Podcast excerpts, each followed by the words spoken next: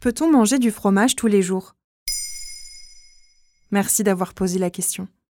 Alors que la saison des raclettes, tartiflettes et autres fondues bat son plein, on peut se demander si consommer du fromage au quotidien ne serait pas un peu exagéré. On est même parfois complètement accro.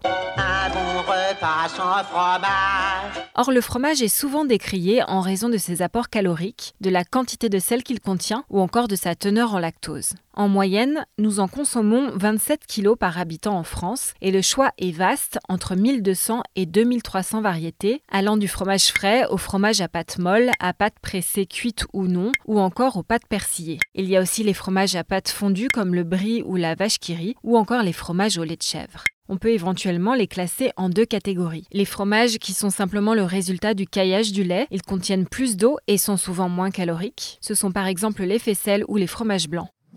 Les fromages affinés, ce sont là aussi des laits caillés, mais eux subissent un processus de fermentation. Le sel contenu dans la pâte forme la croûte, et la texture, le goût et la couleur du fromage changent sous l'effet de la présure, des enzymes d'origine microbienne. Quels nutriments contiennent les fromages ? Des protéines, du calcium, de la vitamine B douze, de la vitamine A, du zinc, du phosphore. Et comme tout aliment fermenté, il y a aussi de bonnes bactéries et levures pour les fromages au lait cru, c'est-à-dire les fromages non pasteurisés.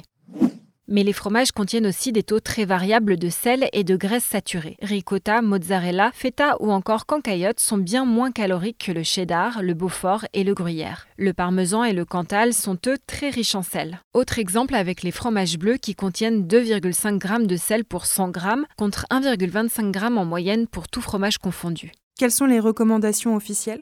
Nous sommes nombreux à consommer du fromage tous les jours. En soi, ce n'est pas du tout un problème, l'idéal étant de varier les produits laitiers et les fromages. Ainsi, selon Santé publique France et le site manger bouger point f r, une consommation de produits laitiers suffisante est de deux produits par jour et par adulte.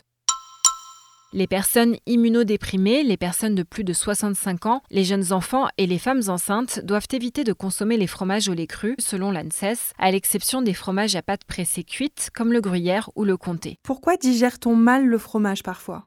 Il peut s'agir d'une intolérance au lactose due à un déficit en lactase qui est une enzyme digestive. Ce n'est pas une allergie et cette hypersensibilité est bénigne, quoique désagréable car elle peut occasionner des ballonnements, des crampes et des diarrhées. Aïe ! Les fromages de vache ont une teneur en lactose plus importante que les fromages de chèvre ou de brebis. Il peut aussi s'agir d'une allergie aux protéines de lait de vache, mais cette allergie concerne surtout les nourrissons et les enfants de moins de trois ans. Il est possible de faire tester son seuil d'intolérance au lactose en mesurant le taux de glucose dans le sang avant et après consommation. En fonction, on peut miser sur des fromages pauvres en lactose comme le gouda ou le parmesan, et si l'intolérance est importante, les fromages véganes ou sans lactose peuvent alors être une option. Maintenant, vous savez, un épisode écrit et réalisé par Emilie Drugeon. Ce podcast est disponible sur toutes les plateformes audio et si cet épisode vous a plu, n'hésitez pas à laisser des commentaires ou des étoiles sur vos applis de podcast préférés.